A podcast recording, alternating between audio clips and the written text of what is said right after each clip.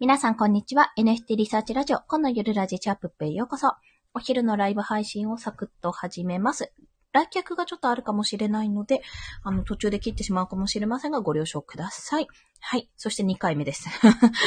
先ほどのは消しました。まあ、同じことをお話しするんですけども、まあ、今回は NFT から派生するクライアントワークについて、以前ですね、あの、まあ、NFT に関するブログ記事とかメディア作りのね、コンテンツ作りのお手伝いとか、例えば SNS 運用代行とか、もうもちろん NFT を作るためのイラストとかアートを作る技術とか、そういったもののクライアントワークは今後発生していくだろうってお話をしました。で、そこからもう少しちょっと専門的、こういうのもあるといいよねとか、こういうふうなことをやりたいっていう人絶対いるし、今後必要になってくるよねって思ったので、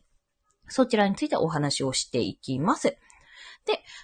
まあ早速あの、私は考えながらお話ししてるので、まあ、ちょっといろいろバーって話すんですけども、とりあえずですね、えー、本当いろんなパターンがあるんですが、まずは 3D アバターとか 3D の技術を持った人ですね。3D に作れる人っていうのは今後絶対必要になってきます。まあ、あの、無料で 3D アバターが作れるあの、ツールとかもあるんですけども、結構割とオリジナリティ溢れるそういったアバターを作れる人は、まあもちろんそれを NFT にすることもできるんですが、必要になってくんですよ。まだイラストレーターさんとか、もともとイラストレーターさんの方が、まあ、自分で結構 NFT のコレクションを作って、結構ね、名前が出てきたら、だんだんそれをちょっと幅広く、他のことに使っていきたいんですね。で、そのうちの一つがグッズか、まあリアルにプロダクトか。なので、もうグッズを作れる人ってもいいんですよ。でもグッズってスズリとか結構作れちゃうんですね。スズリとかね。割と簡単に作れるので、それ以外に、こういうグッズ作ってみませんかってなった時に、まず一つ 3D アバター、まあ、グッズじゃないんだ。3D アバターとして、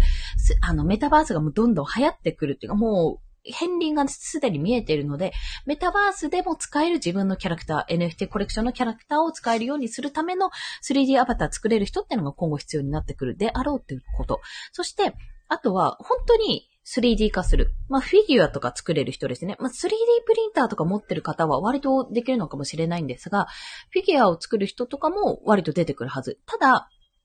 ただなんですけども、あの、基本的にそのイラストの二次創作とかとは違って、フィギュアの二次創作ってのは余計に厳しいらしいんですよね。どうやら情報としては。なので、割とですね、その辺は、まあ、あの、クリプト忍者だったら大体 OK だと思うんですけども、ちゃんとガイドライン見れば、大体それがダメとは言ってなかったんですが、まあそういった二次創作をするんであれば、ちゃんと規約通りにできるような形でもいい、あが、がいいと思いますし、あとは、例えば、うんと、まあ私の場合だったとしますよ。私がこのブレッシングキャッツを、まあ、ちょっと、あの、グッズ化したいと。で、T シャツとかじゃなくて、もう本当に 3D の、なんて言ったらいいんですガン消しみたいな ちょっとマスコットキャラクターとして作りたい、マスコットとして作りたいっていう時に、まあやっぱりそういう 3D プリンターとか扱える人で少数ロットで作りたいと思うから、そういうのできませんかっていうのは頼むかもしれないですよね。まあそれが一つです。そして、ふた、えっ、ー、と、なんだっけ、3D 環境を今お話ししたら、次はですね、あ、プログラマーの方ですね。私、あの、なぎさんという今、クリプト忍者アートのコレクション、あの、プラチナム、んプラチナムコレクションか、を、の、えー、データ関係を担当されているなぎさんという方と、ちょっとつながることができたんですけども、今回ですね、まあ、今回に限らず、その独自コントラクト、スマートコントラクトっていうものが、まあ、あるんです。まあ、そういうものがあるとちょっと踏んでください。NFT を、に付加価値をつけるために、例えばロイヤリティ10%をつけるとか、いろんなこの条件をつけるために、スマートコントラクトっていうのが必要なんですよ。まあ、なんかブロックチェーン上で動く、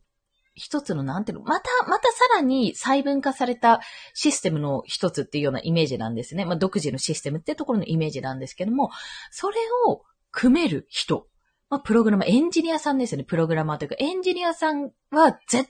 対に今後必要になる。というのも、やっぱりめんどくさいし難しいところなんですよ、分野的に。で、やっぱりそれができる人って、あの、数少ないですし、NFT も大体その、今ある販売プラットフォーム上で出すっていうのが主流になってきますが、だんだんこう自分のコレクションが強くなってくる。あの、なんて言ったらいいのかな。有名になってきて、まあ、ちゃんとこれを事業化しようと、これで食っていくようにしようって形になったら、 OpenSea 以外でもやっぱり売りたいってなるわけですよ。まあ、もっと言えば、自分で NFT 化して、自分でまあ、なんていうか、販売できる。もう自分の店を持って販売できるって形も取れるわけですね。 OpenSea とか通さなくて。そういうシステムが、じゃあもう自分だけの販売プラットフォームのシステムができたらもうその方がいいわけですよ。いろいろね、手数料とかもいろいろ変えられますから。ただ、そこがまあ、まだ難しい状態ですし、まあ、なかなかね、そこは、うん、なんかベースみたいな感じで今後できるんじゃないかと思うけど、まだちょっと難しいのかなって思うところもあるので、まあそういったことも踏まえて、そういった、と、プログラマーじゃなくてエンジニアの方々ですね、は絶対に欲しい。あの、事業に一人は絶対欲しいというような形になるかと思います。あ、ちぐりさん、こんにちは。よろしくお願いします。ありがとうございます。今ですね、ちょっと専門的な、専門的で、こういう人たちがいたらめっちゃ嬉しいだろうなってお話をしております。きっとですね、NFT を作る上で、あの、例えばチグリスさんがオリジナル曲の NFT を作ったとしたら、今後こういう風に展開させたいとか、こういう人と組んだら、あ、こういう方向でも持っていけるんだなっていうことがね、できるは、できる、できるはずとか、どんどんなんか広がっていくんですよね、事業が。自分のやりたいこととか、あ、こういう方向にもいけるなっていうことが分かってくるというか、広、本当に広がっていくイメージなので、なんか NFT をやってると、イラストレーターさんとかクリエイターさんとあの、もちろん繋がれるのはあるんですが、それ以上に技術系の方ですね。3D や、3D の技術を持ってる方もそうですし、あとそれこそ 3D プリンターを持ってて扱える人もそうですし、あとさっき言ったのが、あれなんだっけ？忘れちゃった。あ、エンジニアさんか。エンジニアさんは絶対繋がった方がいいですね。そうですよね。自分で NFT 化っていうのは、まだまだ、あ、いや、難しくはないのかな？スマートコントラクトを使えば、割とその完全に自分でっていうことはできないけども、まあなんていうのかな？今ある OpenSea だと OpenSea を使って何かものを NFT 化するけども、割と、あの自分用、自分の、なんて言ったらいいのか、思う通りにできやすい。全く完全にではないけども、できやすくはなってるはずってところですね。あ、やばい。バッテリー残量がすごい。ほいほいほいほいほい。はい。あと10%になってしまいました。はい。まあそんな感じで、それも、あの、私まだ勉強が追いついてないんですけども、エンジニアさんがや、あの、本当にお話とか聞いて、そのスマートコントラクトのでできること、独自コントラクトにすればできることっていうのも本当に様々あるんですよ。ただ、プログラムを要は組んで、実際にやれるかどうかを確かめるとかいう上で結構ガス代がかかるっていうところが、またなんか懸念の、懸念するというかちょっと壁の一つになってるんだろうなっていうことを感じています。でもも多分ね、もう少しそのガス代が安くなったり、あんまりその辺が感じられなくなってきたら、結局ね、自分で組んで、プログラム組んで、あの、ある程度はなんかベースみたいな感じで出せるようになるとは思います。今はやっぱりちょっと、なんだっけ、マーケットプレイス頼みのところあります、ありますけども、作ろうと思えば作れるはずなんですよ、技術的には。ただ、すっごい時間、時間とか労力をかかるだろうし、何よりガス代がかかるっていう、その、あの、実装するまでにガス代がかかるってところがきっと懸念点なんだろうなと感じてますね。あ、えっとですね、ガス代はいろんなところでちょっと、あの、いろいろなところでかかるんですけども、えっと、基本的にはですね、例えばオープンシーで言うと、イーサリアムのコレクションを1個作って、一番最初の作品を NFT 化するときにガス代はかかりました。でも2作品目以降は確かかかってないです。出品する上では。あ、出品というか、えっ、ー、と、NFT 化するだけではかかんないですね。で、維持も基本的にはかからないです。ただ、かかるタイミングっていうのが、その第1作目を出、えっ、ー、と、NFT 化するときか、出品じゃなくて NFT 化する。で、あとは、その作品って NFT 化した状態だと、オファーしかできないんですよ。誰かがオファーをかけて、くださいってオファーをかけることしかできないんですね。で、そこから値付けと、あとオークション形式とできるんですけども、それをやるのにも確か、えっ、ー、と、出品者側だな。出品者側にお金がかかる。で、オファーをかける場合は、なんかね、これもね、どっちの説か、コレクター側がかかるタイミングっていうのは確か、オファーをかけた時にかかるか、オファーをして、えっと、あなたに渡しますよって決まった時にかかるか、なんか、かかるんですよ。そう。維持にはかからないけども、その都度その都度なんか値段を決めるとか、決めた値段を撤回するとか、そういった時にかかりますね。ちょいちょい。なんか、ベストな状態としては あの、この出品者側としてベストな状態としては、出品します。まあ、オファー状態なんですよ。オファー状態にします。そこから誰かがオファーをかけたら、オファーかけてくれて、それをじゃあいいですよ。あの、どうぞこの値段で、あの、お譲りしますって状態しか、状態になった時に一番かからないと思います。あの、一回しかかかんないんで。でも、か、うん、まあそうか。うん。まあどっちにしても一回はかかるんですよね。ガス代は。今思ったら。値段をつけてもかかるし、でもそれ値段が安かったら、下げ、え、値段が高すぎて、あ、価格下げたいなって思ったら、その変更するのにもガス代がかかるらしいんですよ、確か。そういうこともあるので、まず、いろんな懸念点を踏まえたら、オファーした段階、あ、オファーじゃない、えっ、ー、と、NFT 化した段階で誰かがこれ欲しいですってオファーしてくれて、あ、どうぞって譲った時にもうその一回しかかからないから、でもその時には自分はお金が入るわけですよね。あの、NFT のその価格が入るわけだから、まあ、そこで相殺できるよなっていうところを感じております。はい。なんかうまく説明できたかわかんないんですけども、ちぐりさん申し訳ないです。これもう少しね、なんかちゃんとまとめたいんですよね。ガス代かかるタイミングって本当にまちまちで、正確に言うと、なんか NFT があるじゃないですか。自分の作った作品が、要は何かしら変化が起きた状態なんですよ。相手に、相手のウォレットに行ったり、あと、例えば価格を変える、価格をつけるっていうのも価格がついた状態に変えるってことなんですよね。で、オークションもオークションをする状態に変えるってことなんですよ。そういった変わった段階、何かしらの変化が加えられた段階に大体お金がかかると言われてます。削除する分にはかからなかったはず。確か。だからもしなんか値段変えたいとか、一回消してもう一回出す、あの、ミントし直す、あの、出品し直すっていうのも、ありっちゃありなのかもしれないんですけど、まあなんかそれもなんだかなってちょっと思うようなところでございますね。はい。すいません。あ、やばいやばい。あれが、充電が切れそうなので、サクッと、他に、他になんだっけ？お話ししようと思ったら、そう、専門的なお話、いろいろ、ほ、本当にね、いろいろあるんですよ。その、3D アバターのところもそうだし、声、あ、声の話をしようと思ったんだ。えっとね、今、クリプト忍者界で、Y では、まあ、あれは二次創作がガイドライン上に規約に守ってれば OK っていう状態にしているんですけども、結構いろんな、あの、方がいて、3D アバターか、まあ、2D のアバターかの人もそうですし、あと、フィギュアですね、フィギュアか、あと、なんだっけ、音楽、テーマソングを作った人もいました。もうこれも初音ミクさんかな？みたいな、多分ソフトで作ったテーマソング作る人、要は作曲してくれる人ですね。そういった人もそうだし、あと、声、声を当てる人もやっぱり必要になってきますし、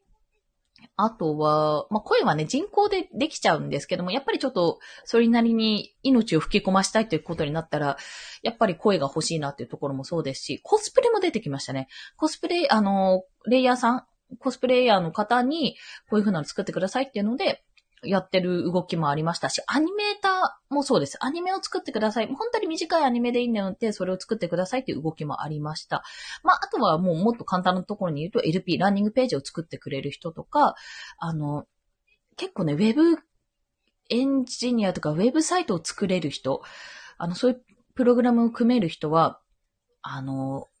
なんて言ったらいいの掲示板のようなサイト、投稿型サイトとか、そういったものもやっぱ必要になってくるんですよ。で、そういうのにと、そういうのが得意な人とかもやっぱ必要になってきますね。あとはですね、まあ、それこそぬいぐるみとかそういうグッズを作れる人もそうですし、もう、なんだろう、一つのキャラクタービジネスとして、どういう風な展開にしていきたいかっていうところももちろんあるんですが、それこそボクセルアートのアニメを作った方がいらしてたんですよ。あの、すっごいそれ面白かったんですね。で、レゴのアニメみたいな、アニメーション、レゴのアニメーションっていうのが確かあるんですが、あれに近いような形で結構、例えばグッズ化としてナノブロックでグッズ化されたとしたら、それが動いてるようなイメージになるわけですね。それはそれでやっぱり面白いんですよ、見てて。あ、なるほど、こうやって派生するんだなっていうふうにも見られるし、もちろん普通のアニメーションとしても見たい。で、3D のアニメーションとしても見たいって、こういういろんなパターンが想像できるんですよね。まあ、それは、それだけ自由度の高いクリプト忍者キャラクターを作ってるからっていう部分はもちろんあります。あとね、今で、あ、そう。ゲームかな。ゲームを作れる人もすごい重宝します。今後ね、その簡単にゲームが作れるっていうのはあると思うんですけども、ある、そういうスマホとかね、あの、アプリとかで作れる人もいると思うんですけども、まあ、もう少しこんなゲームをしたいとか、対戦ゲームみたいの作りたいとか、そういったちょっとしたアプリを作りたいっていう部分も出てくるかと思うので、現に私も、あの、自分が今考えてる、えっ、ー、と、ブレッシングキャッツも、あの、ちょっと新キャラをつけて、こういう話にしていきたいなっていうのがあって、それはそれでですね、ちょっとゲームっぽい感覚なんですよね。漫画でもできるけど、ゲームで想像しながら、こんなゲームっぽくなればいいな、みたいな感じで作っているものなので、結構そのゲームとして、まあ、アニメーションでもいいんですけど、そういうもので作れるのも、だいぶ重宝していくかと思います。って考えると、めちゃめちゃあるんですよ。で、そういうのってやっぱ基本的にアニメ、アニメーターだったらアニメ会社に、制作会社に依頼しないといけないとか、そういう風な状況だったんですよね、今まで。でも、もしフリーランスの方がフリーでできるよって方がいらしたら、やっぱりフリーのプロでできる人にお任せしたくなってくるので、個人のアニメーターとか、個人の、えっ、ー、と、ゲームクリエイターとか、そういった方々が今後もし出てくる、まあ出てくるための、なんていうのかな、一つ、NFT は一つのきっかけになるであろうと見られてますね。で、アニメーターさんとかは、まあ、やっぱり、それなりになんか機材とかやはり必要だと思うんですけど、なんだろう、個人でもしできるのであれば、今後本当にそのキャラクタービジネスとしてどんどん NFT が活性化していく、もう、やっぱりアニメ会社とかここはすごいいいよね、こうだよねってテレビで映るとしたら、やっぱり基本的に制作会社が作ってるものなんですけども、どんどんまあ YouTube とか、まあネット上だったら自由に、個人が自由にできるような状態になってくるので、そういった産業が今度は広がってくる。ってなると、やっぱり今までこう会社に勤めてた人とかが、まあ会社じゃないとむしろ給料をもらえなかった方々が、割と個人でできるようになってくる世界に近づいてくるんだろうなっていうことを、まあ、いろんなラジオとか、池原さんのラジオとかも聞きながらすごく感じていたという、そんなお話でございました。はい。ということで、ごめんなさい。全然サクッとしてないんですよね。今日は NFT から発生するクライアントワーク。こんなものが今、上がってるよと声として上がっていて、これはクリプト忍者だけじゃなくて、どんどん他のところも来るよっていうお話ですね。もっと言ってしまえば、そうだ、声でまつわることで一個あった。あの、物語を、絵本を書いている NFT クリエイターさんとかいらっしゃるんですよ。絵本のキャラとか、絵本のページとか。で、そういう方々なんかは、多分ナレーションが欲しくなるはずなんですよね。なので、ナレーターの方とかがそこで出てくるわけなんですよね。そうそう。そういったお仕事もどんどん、あの、やる人が本気度がね、高い人がどんどん増えていけば、やっていくかと思うので、なんかすごく